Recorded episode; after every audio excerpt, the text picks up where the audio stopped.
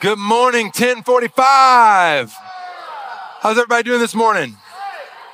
Doing all right? Where are my uh, where are my pro yay candy corn people? Man, oh man. Can I tell you something? And this is in the Bible. I haven't even said it yet. The Bible says that the only place that candy corn is served in a positive manner is in hell. Did you know that? It's in there. First opinions, uh, somewhere in there. Uh, if I've not had a chance to meet you, my name's Journey, and it's my joy to be the pastor here. So thankful, so glad you've come and uh, spend some of your Sunday morning with us. Can you do me a favor? You can put your hands together. Welcome all of our online family that's tuning in online. We're glad that you're with us as well. Over the last couple of years, there's been a phrase that has um, grown in a lot of popularity. Perhaps you've heard of it. How many of you have heard this phrase, toxic masculinity? Anybody heard that? Some of us, some of us with a lot of mixed opinions about that. Um, by definition, toxic masculinity is the overemphasis on culturally manly traits. Emphasis on culturally. We're going to come back to that in a minute. So things like being tough, things like being emotionless, things like being sexually virile or, or promiscuous, things like being self sufficient. Toxic masculinity is the, the overemphasis on these kinds of things. Now, here's the deal. There are some of the things in that, you know, short, certainly not exhaustive list, um, that, that, that aren't bad, right? Like I talk to my kids all the time about being tough. I mean, how many of you know life's not always sunshine, rainbows, and unicorns? Has anybody learned that yet? Or are you all just living under the spout where the glory falls out? Right? Like life is tough, right? So sometimes you're gonna have to toughen up, buttercup. Let's go. It's okay. Um, I just told my son yesterday, I said, son, there are many things in life worth crying about. This is not one of them. Right? Like, you got to be tough. That's not bad. On the other hand, there's some things on that list that are terrible. Right? Like, like just the overemphasis on sexual promiscuity. And, and that's such a weird message, by the way, that, that, that we as a culture have adopted to send our, our, our boys and girls, right? Because if, if it's a boy, what the, what's the question that most boys are asked in elementary school? Got a girlfriend yet? You got a girlfriend yet? You got a girlfriend yet? Who's your girlfriend? My grandfather took it the other way. He goes, You ain't dating none of them fat, ugly chicks, are you?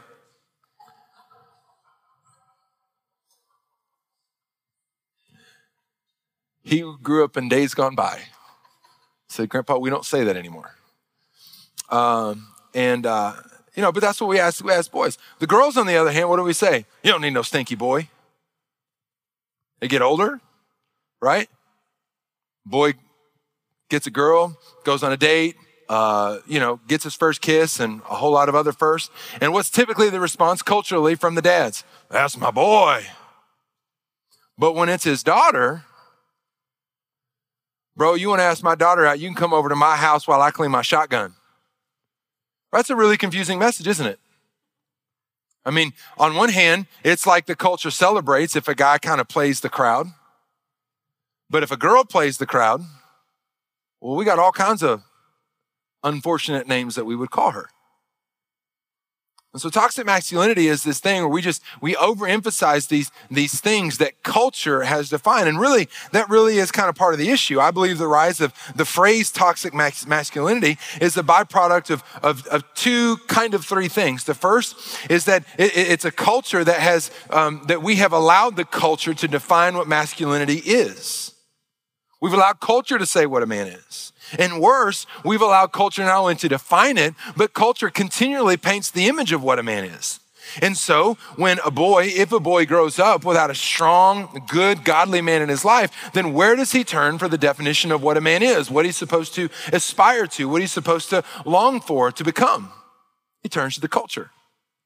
That's the first problem. The second reason why I think toxic masculinity has become such a buzzword, a buzz phrase in our society is because there's a lot of people who are pushing back against men who have taken advantage of their position, their power, their influence, and have manipulated or, um, or taken advantage of people to serve their own interests, their own desires, and their own ability. And at some level, there's a lot of people in the culture saying, enough is enough, we're done with this. That's a good thing. The third part of it that, that plays a role I believe, is because there has, there has been this, this assault ongoing over the last four or five decades to constantly devalue the role of men. And, and, and in the name of equality, in the name of equity, or whichever of those words that you want to use, it's not that we've, we've tried to just even the scales to say that women are just as good or just as important as men, but we've constantly, through culture, through uh, uh, uh, uh um, shows and movies, we started off by painting dad as a, as a, as a buffoon and as an idiot in The Simpsons, and now we've completely devalued and degraded it to the point where any man who tries to do commonly held manly things is seen as oppressive. Now, listen, if you're new with us and you're trying to figure out what the heck, where is this preacher man coming from? What's he really think about the role of men and women? Go back to week one. I spent quite a bit of time talking about that. I'm not going to re-preach that message today. I'm simply trying to paint the picture of why this phrase and this idea of toxic masculinity has become such a thing, because we need to understand this if we are ever going to be able to reclaim the idea that it is good for men to be godly men. And so, what I want to do today is I want to lay out for you in a message that I'm titling Separating the, What Separates the Men from the Boys. What I want to do is I want to lay some things out for you. Now, before I do that, I want to share a couple of things. There's a, there's a few books, if you're a reader, there's a few books that I've read over the last year that has helped shape uh, this series. And I, and I want to, want to give these to you. If you want to get these, you can, you can go get them. The first is Becoming a King by Morgan Snyder, uh, an incredible book that, that, that brings a really interesting perspective. Everything, a lot of the stuff that I talked about in week one about how God has, has delegated power and authority to humanity. A lot of that comes from his book and some of his work there. The second book that uh, has been influential is Raising a Modern Day Knight by Robert Lewis. Um, this is an oldie but a goodie. And let me just say this men, if you are the father of a son or the grandfather of a grandson, this is must read material. In fact, I would go so far as to say if that after you read your Bible this year, the other book that you should consider reading before the end of the year is this book, Raising a Modern Day Knight. It is going to be incredibly helpful in you, helping you understand what, what boys need in our society today so they can raise them up to be the men that God wanted them to be. And then the third book is the book, The Five Marks of a Man by Brian Tome, which has kind of really influenced um, today's message quite a bit. I'm going to kind of preach my own version of this. So if you're a reader, go check those out. I think they'll be encouraging to you. Also, I want to share with you this. Um, we say around here that, that we have what we call an invite culture. Erica spoke to this just a minute ago, um, that, that, that we want to constantly be looking for opportunities to invite people to come to church. Why is that? Is that because we're trying to, you know, see how big we can get the church? No. It's because we're trying to see how many more people we can get into heaven. We just believe that the Bible says that where two or more gathered in my name, there I am also in the midst of them. And that the scripture says that where the Spirit of the Lord is, there is liberty, there's freedom. And so we believe that every single time that we have an opportunity to come together on a Sunday morning, it's an opportunity for us to come in contact with the living God and have our lives and see other people's lives changed by Him. Amen? So I want to encourage you um, invite people to come to church. Now, every once in a while, we have a Sunday. We've got two or three of these Sundays in a calendar year that are like, if you were ever going to invite someone, this would be the Sunday because Jesus is going to be presented as clearly as this simple minded person can possibly do it. Coming up in two weeks, Sunday, November 6th, we are not just going to be baptizing people. I'm going to be bringing a message that I believe is going to be so life giving, so impactful, so powerful about the life that God wants for us to have. And so, if you know anybody, and especially if you know a man that, that, want, that is wrestling through uh, something in their career, in their marriage, their finances, something that's going on in their life, or they're just wondering, like, is there something more than this? I want to encourage you, Sunday, November 6th, invite them to join you in church. You can find invite cards at the welcome tent, grab those on the way by. I want to encourage you to bring people because this is going to be an incredible, incredible Sunday. Quick recap from last week. We talked about this that real men reject passivity accept responsibility, lead courageously, and expect a greater reward. Um, we talked about this as a vision for manhood. Today, what I want to do is I want to kind of take this idea, but I want to approach it from a different, a different angle. And I want to talk about five things today that separates the men from the boys.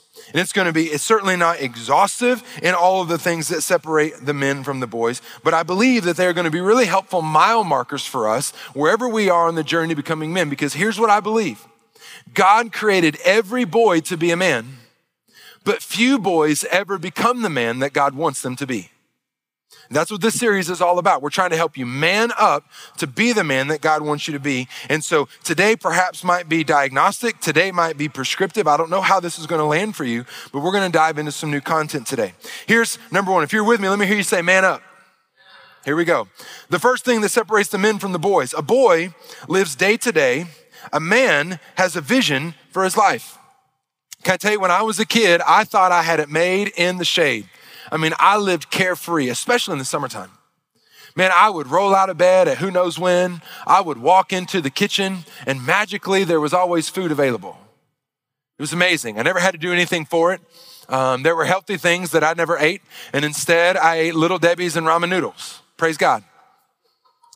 And, uh, and, and I loved it. And, and I, I, literally didn't have a care in the world, man. Me and my buddy Matt, we would hang out. We would go to his house or my house, man. We'd go back and forth playing video games, to jumping on the neighbor's trampoline, uh, to riding uh, bicycles, and then later on four wheelers through the woods. Uh, we would make up games on the spot. I mean, we literally had no care in the world. The only thing I really cared about, the only thing I was responsible for, was to make sure that every hour on the hour, I called my mom and let her know that I was still alive and not somewhere in a ditch. Other than that, that's about all I had. And I had to be home by, before the sun went down. That was it.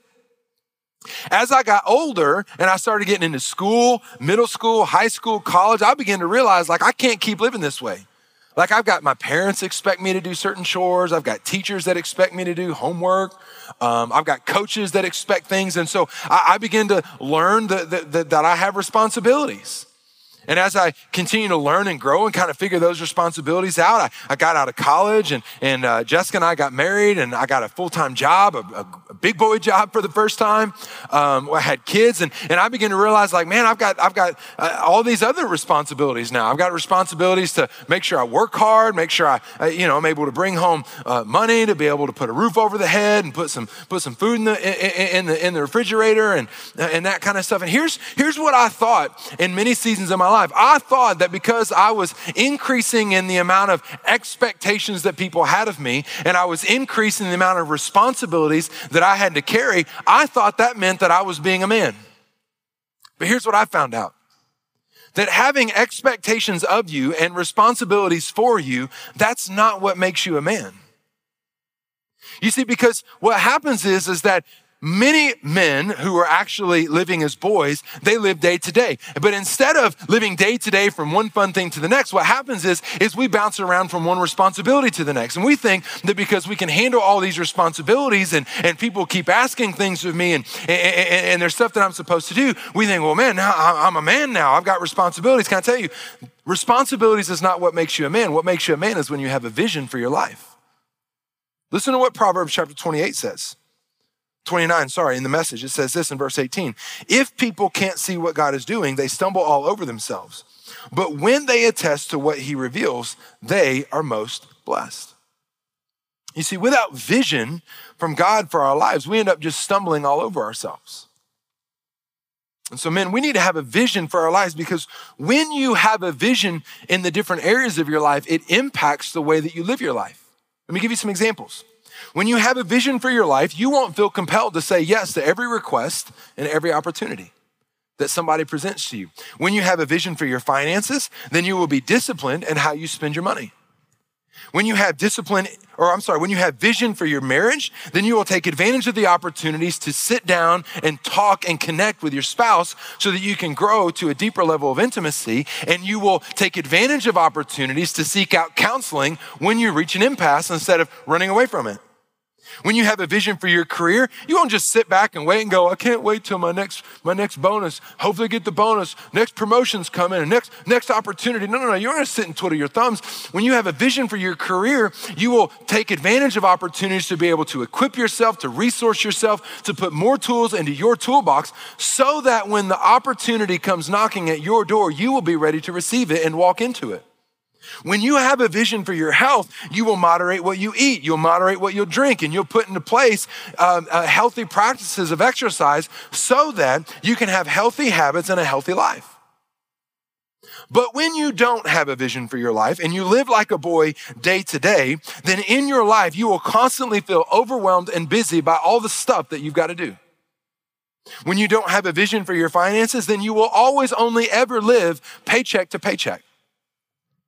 When you don't have a vision for your career, then it's possible that you might have a job that'll pay the bills, but you'll likely never have a job that you actually enjoy and bring satisfaction and fulfillment into your life. And when you don't have a vision for your health, then someday you're going to wake up, you're going to be overweight, you're going to have all kinds of health issues, and every morning you're going to have to take a fistful of pills to keep all those health issues at bay. When you don't know what God is doing, you will stumble all over yourself. But when you can see, when you have vision to see what God is doing, you will be greatly blessed. Listen, last week we talked about that a real man leads courageously. Men, let me just tell you this. You cannot lead yourself. You cannot lead your girlfriend, your fiance, your spouse. You can't lead your kids. You can't lead your home. You can't lead your team. You can't lead your department. You can't lead your business. You can't lead anything without a vision that guides and shapes and directs where you're headed. You can have a leadership title, you can be in a position of authority, but just because you have a title doesn't mean you're actually leading somewhere. Being the boss isn't the same thing as being a leader. And what God wants us to know is that without vision, we will stumble all over ourselves. So I would encourage you to do this. If you don't have a vision for your life, I would encourage you to find some time in the next couple of weeks, mark off two hours and sit down by your lonesome with a notebook, a pen, and a Bible and open it up and say, God, what do you want to be true of my life a year from now that's not true today?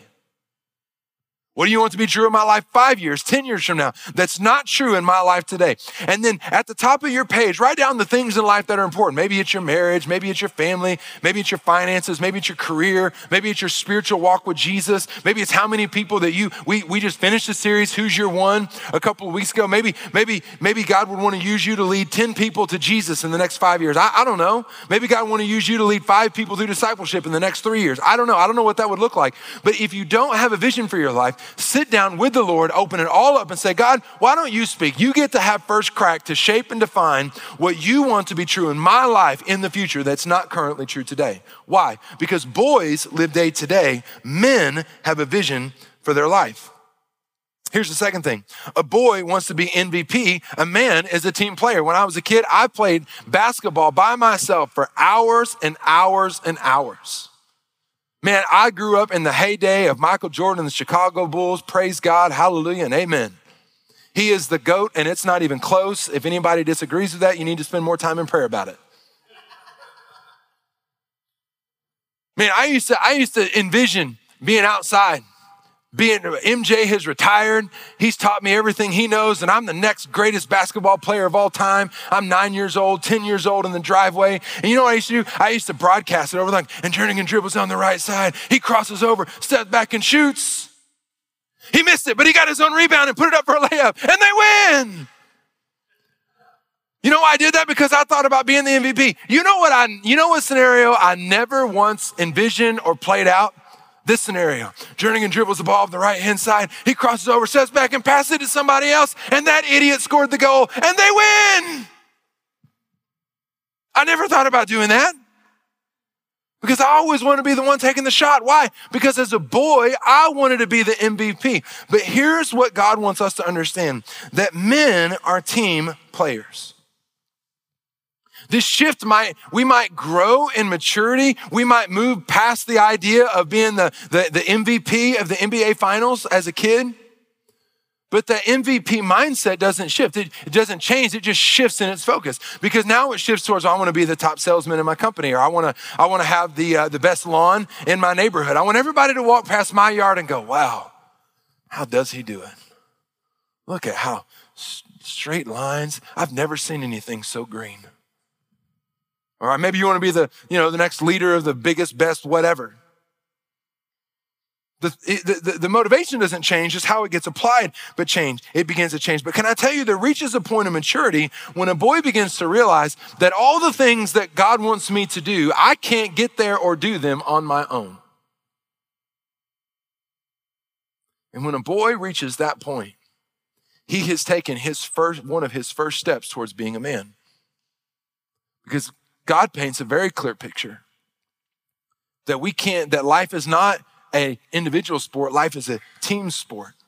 I want you to consider Jesus. Many, many times Jesus invites his disciples to go with him when he performs miracles, when he teaches, when he does all these awesome and, and incredible things. We also see many times where Jesus gets away from the disciples and he spends time in prayer with God. Then he comes back down and he does more stuff and invites the disciples to be with him. But I want you to consider what Jesus did the night that he was arrested. The night where everything, the pressure was at its max. Jesus was so stressed out, the Bible says he was sweating blood. Now, most men, when we get stressed, what do we do? I'm fine. I'll figure it out. Leave me alone. Push people out of our bubble and say, I got this. I want you to notice what Jesus did. We find this in Mark chapter 14, 32. Then they came to the place which is named Gethsemane, and he said to his disciples, Sit here while I pray. And then he took Peter, James, and John with him, and he began to be troubled and deeply distressed. Jesus, in the moment of the greatest stress and pressure, Jesus doesn't push people away. Jesus invites people to come closer. Fellas, I just have to ask the question. If the King of Kings and the Lord of Lords, the creator and sustainer of the universe, opted not to go the route of being an MVP when he was most stressed, who the heck do we think that we are that we can do it differently than he did? Fellas, we need community. We need men in our life. We need people around us. We need a small group to be a part of so that we can connect regularly in relationships go, I'm so busy my schedule's so tight. Yeah, you are busy and your schedule is tight. But you know who doesn't care about how busy or how tight your schedule is? The enemy. And the, the Bible says the enemy roams about like a roaring lion seeking whom he may devour. In fact, what the enemy wants is for you to be so busy and so distracted with so many things going on that you don't even know that the attack is coming, that you are already dead before you realized it happened. And what God wants for us to understand is stop being a boy. Be a man. Look for a tribe, look for a pack, look for a team that you can do life with. And by the way, it's got to be more than just your wife. Because your wife, God bless her, there's a lot of things that she helps you with, but there are certain things she will never understand about being a man. In the same way, praise God, I'll never understand certain things about being a woman. So you need people who will surround you, that will encourage you, that will pray for you, that will hold you accountable, that when necessary will take their right foot and stick it swiftly upside your rear end and say, Bro, what the heck are you doing? Here's the reason why this is important. Because the Bible says that like iron sharpens iron, so one man sharpens the countenance of his friend. Can I tell you something? If you don't have men in your life that are doing that, then you will be a, a dull, ineffective tool in the toolbox of God.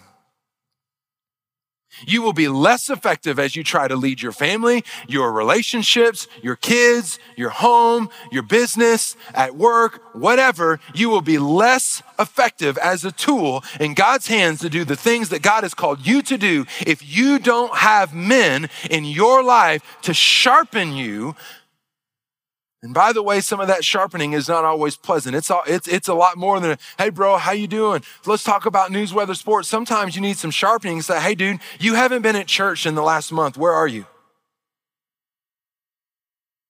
Hey, bro, I've been, I've been hearing some of the things that you've been texting about and talking about and the way that you talk about people. Bro, does that reflect the love of Christ? And does that reflect the reality that God created all those people that you keep talking about, that they are created in His image? He loved them and He cared about them enough that He sent His Son to die on the cross for them? Sometimes that sharpening is not going to be pleasant. When iron sharpens iron, it creates friction. But that's what we need. Boys refuse to go through life alone. Uh, boys choose to go through life alone, continue saying, I'm fine, I'm good, I've got this. But men find a team to do life with. Here's the third thing. You still with me? Amen. Here we go. Here's the third thing a boy plays, a man works. Now, this goes back to part of what we talked about last week about accepting responsibility. And, um, uh, but I, I, I've got three kids, and can I tell you, there's some things I've learned that I never had to teach my kids. I don't know, maybe your kids are different. I never had to teach my kids how to throw a temper tantrum. I have never had to sit down with either, any of my three children and go, I want to teach you a word. It's a very powerful word. It has two letters. It starts with N and it ends with O. No. You know what else I've never had to teach my kids? I've never had to teach my kids to be selfish. No parent has ever sat down with their toddler and said, The word is mine. Say it this way mine. No one's ever done that. You know what else? A toddler has, a kid has never had to be taught. A kid has never had to be taught that it's fun to play with people and play with things. But you know what I have had to teach my kids? I'm currently in the process of it, and I'm probably going to lose some hair or go gray, one or the other. And the next, I'm in the season, in the season where my kids are 10, 9, and 6. Man, it is like training all day, every day. Bro, every morning, empty the dishwasher. Oh, well, see, I forgot about it because I didn't. Yeah, I understand that. But every day since school started, you have one job empty the dishwasher. Well, you see, I woke up and then I forgot.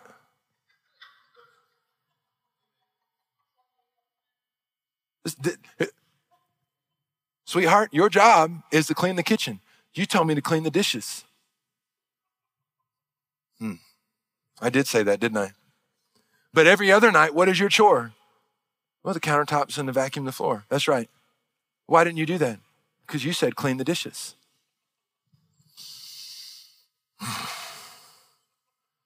Dear Lord Jesus, she's created in your image, and I love her. Kids do have to be taught the value of work. I've never, I've never met a kid, maybe this kid exists. I wasn't this way. None of my friends were this way. My wife wasn't this way. None of my kids are this way. None of my friends' kids are this way. I've never met a kid that thought, you know what? I love work. Work is great. I'm always going to do it my very best.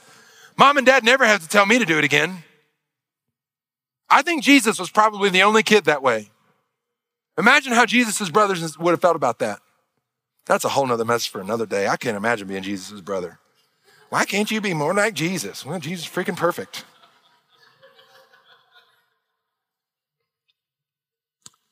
For some reason, work for some people uh, is like a, is like one of the other four letter words. Let me speak to some of the young men in the room.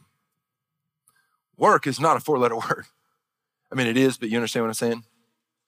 Like the one where you have to put, you know, symbols at when you say it. Work was a gift from God. Check it out. Genesis chapter 2 says this, verse 15. Then the Lord God took the man and put him in the Garden of Eden to tend it and to keep it. You know what God did? God gave Adam a work to do. So before Genesis chapter 3 happened, where they sinned against God, and then God said, Adam, part of your curse is that work is going to be hard. There's a lot of people that have a misconception that work is a part of the curse. Work is not part of the curse. Work was a blessing from God because here's what God knew God knew that Adam was going to have all kinds of energy, he was going to have all kinds of thoughts, and he was going to need something to do with it. And so God said, Adam, listen, man, I'm gonna put you in this garden. I'm gonna give you work to do. And here's what I want you to understand. Part of, not all of, but part of your, your blessing of being made in my image and being part of my creation is that you get to do a work that adds value to the world and people around you. And so Adam, God puts Adam in the garden, invites him to do work. I want you to think about this for a second. I heard a pastor say this one time, and it was one of those moments where I was like, whoa, that's really cool. Mic drop. I'm going to use that. And I don't know if I'm going to give someone else credit for it or not, but I am. He said, Liz, you ever thought about this? God's never made a chair.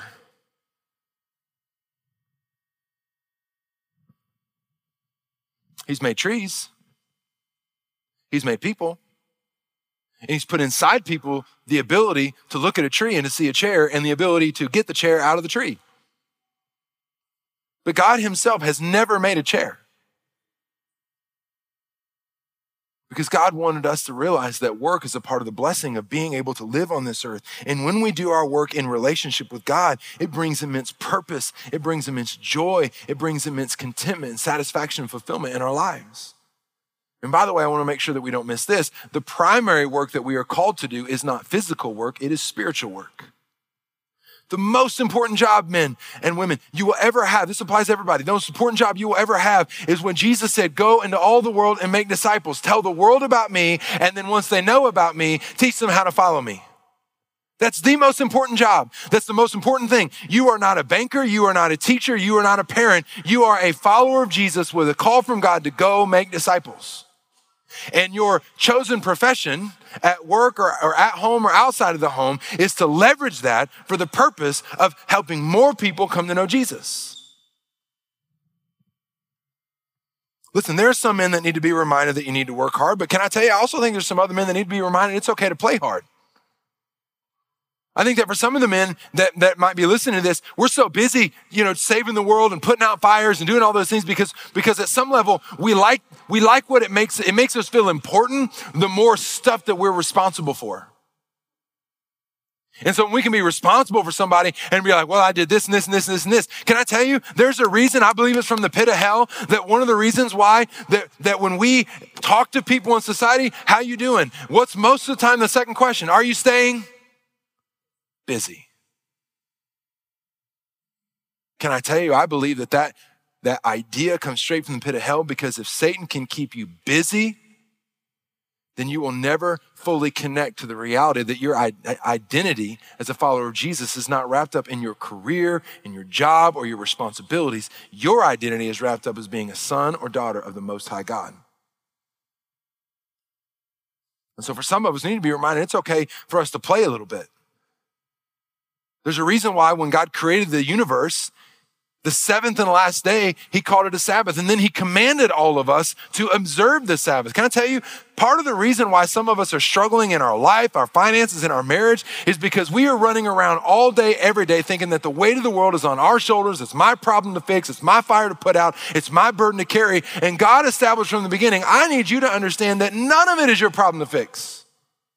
None of it is your burden. It's my problem and it's my burden. And I invite you into the overwhelming joy process of being used by me to bring help and healing to the people and situations around you. So some of us were so burnt out and our marriages are taxed and our finances are taxed and, and we don't have any capacity left because we don't practice one of the most basic commandments of observing a Sabbath, having a day once a week where you go, you know what? I'm going to play hard today. I'm not going to work. I'm not checking email. I'm gonna spend time with people that I love, doing things that are enjoyable and fun. Listen, this is a challenge for me. I, Jessica and I have been trying to practice this for the last year. It's challenging for me at times when I get to my Sabbath day to go,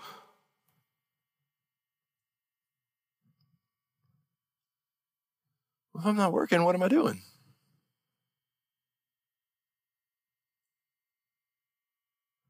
A boy plays, a man works, but but real men understand the value of working hard or playing hard after you've done the hard work.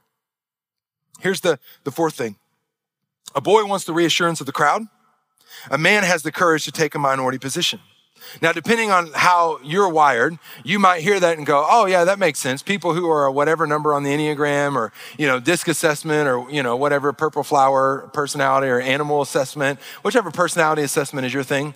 You might look at that and go, yeah, certain people who fit this number, this color, this letter, whatever, like, yeah, they take, they, are the, they're the bold ones, they're the brave ones. They, they stand up and it's easy for them. But can I just tell you, God wants us to understand that we ought not just overly simplify this to just a personality assessment result.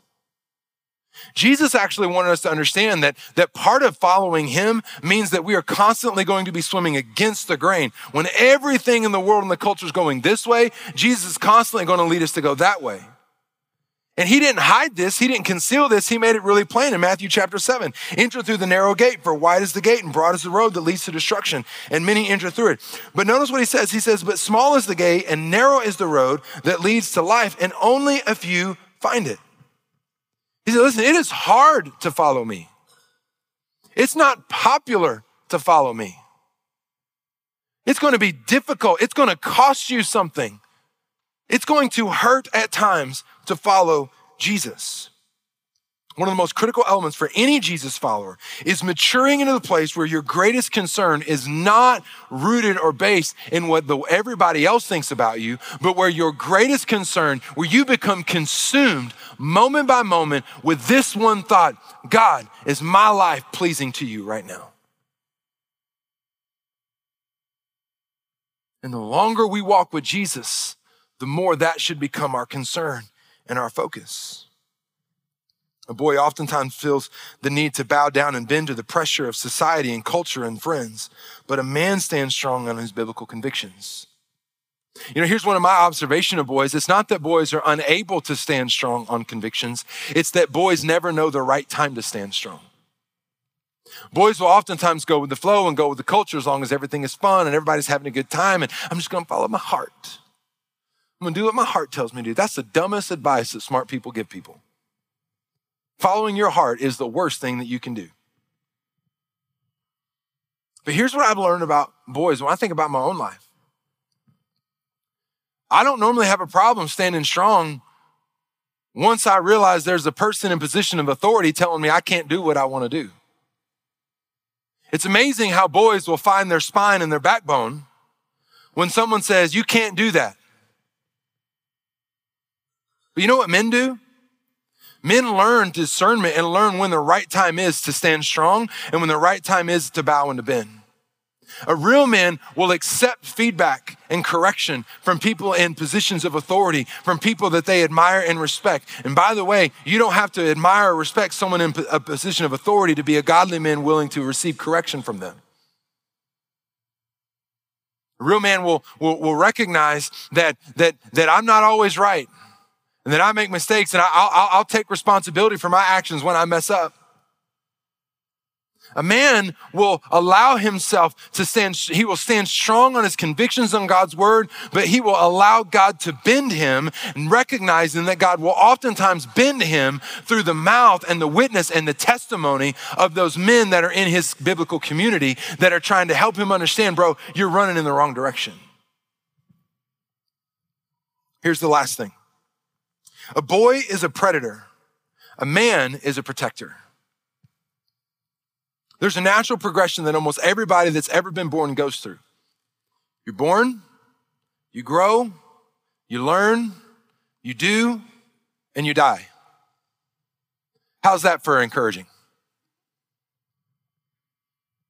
Generally speaking, that's the, that's the story arc of every person that's ever lived. Most of us recognize that, even though we don't necessarily like talking about it. But I want to help you see that there's another trend that happens that is just as real, that just as, as pervasive in the lives of almost everybody that's ever lived.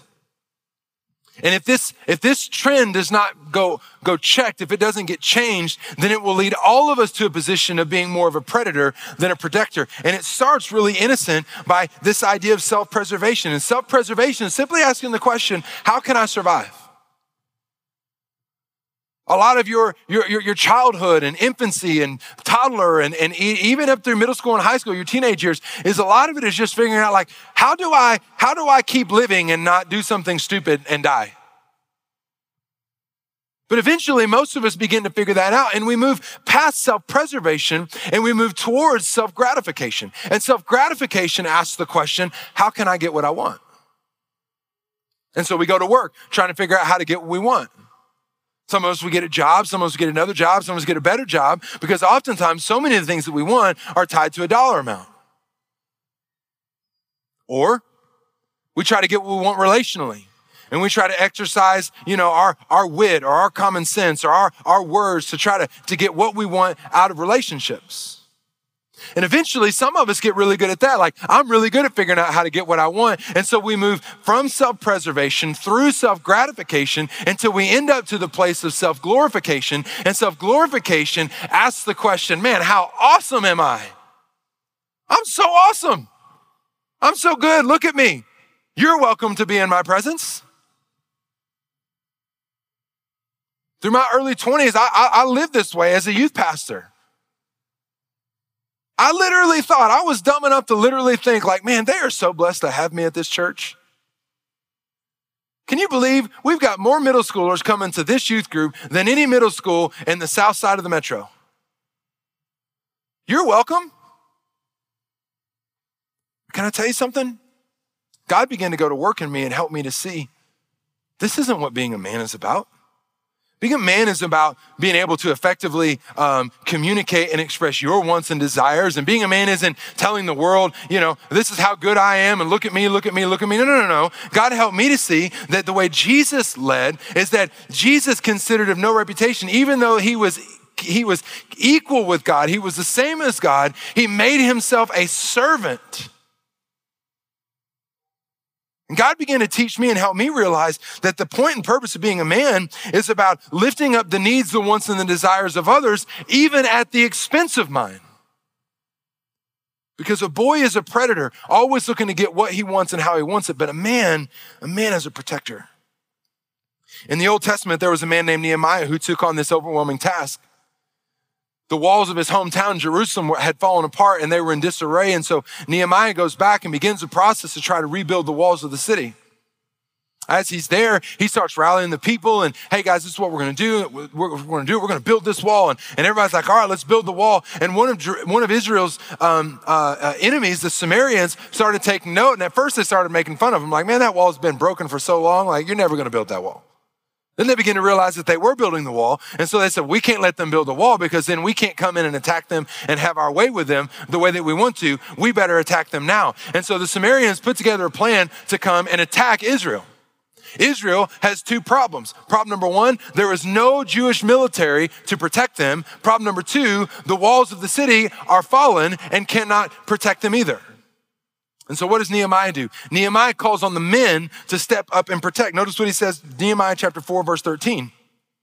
He says, Therefore, I positioned men behind the lower parts of the wall at the opening. So, where the wall was fallen, he said, I put men there where the opening was. And then I set people according to their family. So I didn't just put, you know, Bocephus over there and Jim Bob over there. Like, bro, this is the part of the wall that's busted in front of your house. You're responsible for this part. And then he says, with their swords, their spears, and their bows. And I looked and arose and said to the nobles, to the leaders, and to the rest of the people, Do not be afraid. Remember the Lord, great and awesome. Fight for your brethren, your sons, your daughters, your wives, and your houses. What did Nehemiah call them in to do? He called them to protect. Men, you and I are called to protect others, to protect them physically, to protect them emotionally, to protect them spiritually, and to protect them socially. And if you are a married man in the house, you are called to protect your wife. Ephesians 5:25 says, "Husbands love your own wives, just as Christ also loved the church, and he gave himself for her." Listen, men, this is so much more than just a super macho like I'm a man. I see somebody beating up somebody that doesn't deserve it, and I'm the judge of who deserves it. If I see it on the side, I'll come and intervene. I'll get, I'm like, hey man, stop beating them up. I'm a man. I mean that. I mean that's noble. Let me ask you this: Would you be man enough to shut your mouth so that someone else can have a say? Some men are like, "Ah, oh, I love my wife. Don't question my love for my wife. There's nothing I wouldn't. I'd take a bullet for my wife. Okay, awesome. I think that's great. Quick question Would you be willing to get up off the couch and do dishes to help your wife? Would you be willing to pick up the dust rag if it's needed to help her out? I'm a man. Men don't do that. Yeah, they do.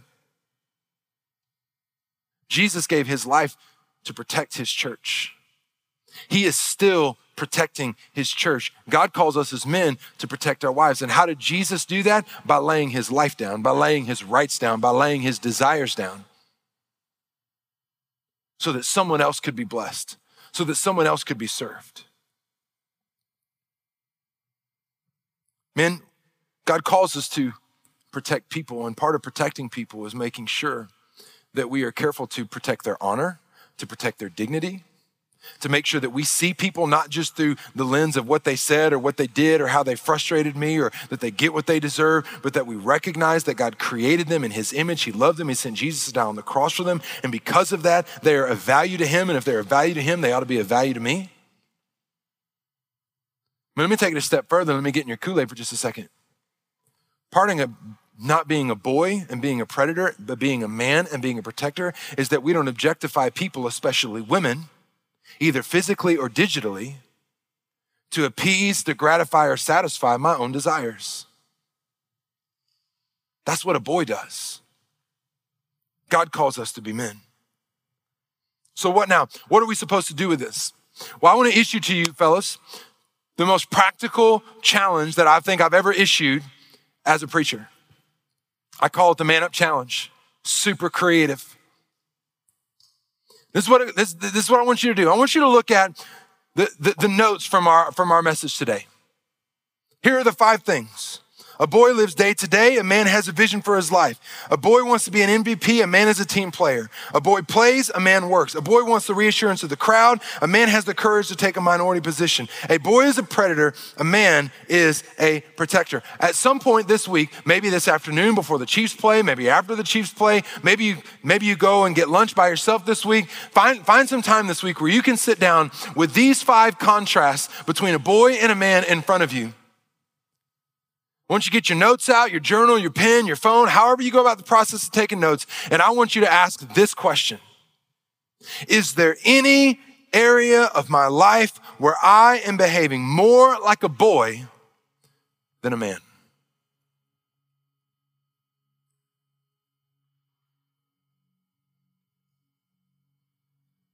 I want to invite you to invite God into that process. God, is there any area of my life where I am acting, living, behaving more like a boy than I am a man? You want to take it a step further? Because I know men like a challenge. Men like to do the hard stuff, you know. Bet me I can't do five push ups and watch me do five and a half. Here's how you step up that challenge invite someone that is close to you, that knows you really, really, really well. Lay these five contrasts out for them and then ask them this question Is there any area in my life where you see that I'm living more like a boy than I am a man?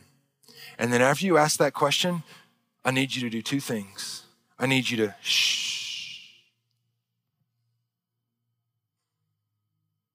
and then pick up whatever your instrument of taking notes is and write down whatever it is that they say.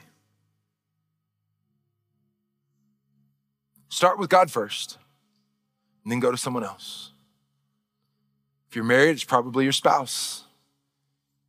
If you're younger and, and you're not married yet, maybe it's maybe it's a close friend, maybe it's maybe it's your dad. Maybe you're, you're, you're in here and you're single and you're an older man and you're married, or, or you're single and you've got older kids. Maybe ask one of your kids. And then once you get the answers out on paper, don't, don't just, just try to keep it in your mind because you're going to lose that. There's a reason why God didn't want us to just have the Bible just in thought. He wanted us to have it on paper so that we can't construe or misrepresent what He said. Once you have the answers to that, then you start processing it in line with what we talked about in Proverbs. When people can't see what God is doing, they stumble all over themselves. But when they attend to what God is doing, they are most blessed. And then I would encourage you to do this. About every 90 days or so, spend another 30 minutes and do it again. Why? Because God's calling us to man up. And there will never be a time where we go, That's it, God, I'm, I'm done. I am the alpha male. Your work in me is finished. I can't possibly be more manly than I am right now. My wife can't handle it. I'm so manly. All of my man friends are jealous of me. My sons realize they'll never measure up to who I am because I am a man. God always wants to take you another step because here's the deal maintenance is a myth. You are either actively continuing to become more of who God wants you to be, or you are actively becoming less of who God wants you to be. There's never this idea that you just maintain where you are, that doesn't exist. And if you will take this challenge, I dare you to take this challenge. I believe that you are going to experience incredible joy as God does an incredible work in you. And as you, as a leader, become the conduit through which other people around you will be blessed by. At Discover Church, we exist to see our city changed by Jesus, one life at a time. If you'd like to take your next step of faith today, text the word faith to 816 203 1835. Again, that's the word faith to 816 203 1835. If this is your first time listening, we'd love to connect. Reach out to us on social media and let us know that you've found us through the Discover Church podcast. Thanks for listening.